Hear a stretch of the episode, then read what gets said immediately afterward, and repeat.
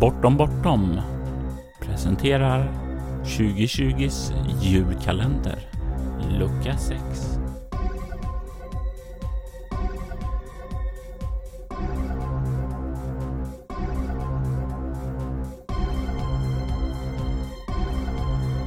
Bakgrundsmusiken i detta avsnitt gjordes av Derek and Brandon Fichter och vignettmusiken gjordes av Robert Jonsson. Hej och välkommen till dagens lucka av Bortom Bortoms julkalender. Jag är Gabriel de Boer, författare till flera olika äventyr, till spel som Call of Cthulhu Sverige, Nordiska väsen, Ur varselklotet och Skrömt. Jag ska berätta om ett minne som rollspelen har gett mig. Det finns många minnen jag skulle prata om.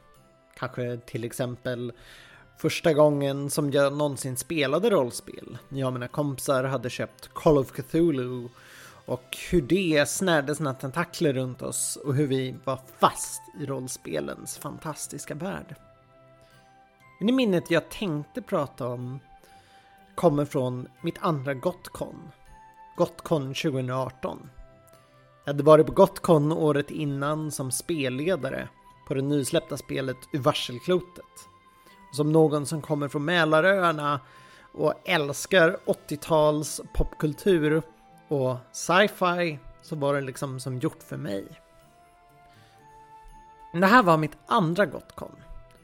Återigen så skulle det spelas ur varselklotet. Men i år var det jag som arrangör. Det var mitt äventyr i skräckfilmen Skugga som skulle spelas. Och det här minnet kommer från skärtorsdagen sådär innan konventet sätter igång ordentligt. Folk ska checka in och står och köar. Det är Gotcon-puben och alla är peppa för det som komma skall. Och jag hade efter ett jättebra tips från Moa Frithiofsson bestämt för att ha en middag med alla som skulle spelleda mitt äventyr på GG Bar. Vi skulle sätta oss ner och prata med varandra om våra tankar kring äventyret. Just för att det skulle bli så bra som möjligt för alla som skulle vara där. Och det jag minns var hur häftigt det kändes att höra folk prata om mitt äventyr. Äventyret hade ju dessutom släppts några månader tidigare så att flera hade hunnit provspelare och alla hade hunnit läsa och hade väldigt mycket att komma med. Och det som var det häftigaste i det här var just att höra vad unika tankar de hade. Att höra vad deras spelgrupper hade gjort hemma och hur de hade tagit helt unika lösningar på äventyret. Saker som jag som hade skrivit det aldrig någonsin hade tänkt på. Saker som jag aldrig någonsin ens hade kunnat tänka på säkert. Och det var verkligen unikt.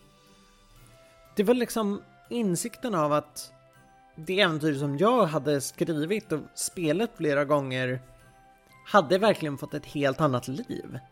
Det var inte bara bundet till mig och vad jag gjorde utan få höra hur alla andra var liksom en del och skapade i det här.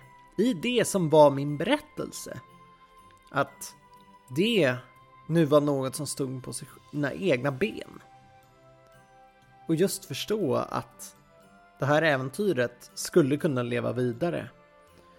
Och framförallt insikten av att när du skriver ett äventyr så brukar jag säga att när det kommer ut, det är då det verkligen börjar leva.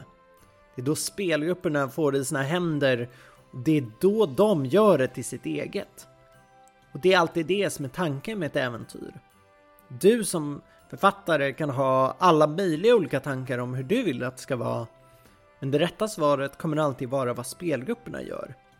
Att få höra vad alla spelgrupper gjorde med något jag hade skrivit, det är fortfarande en av mina starkaste, häftigaste och finaste rollspelsminnen. God jul, god helg och ha ett riktigt ruggigt midvinterblod. Från mig, Gabriel de Boer. Ha det fint.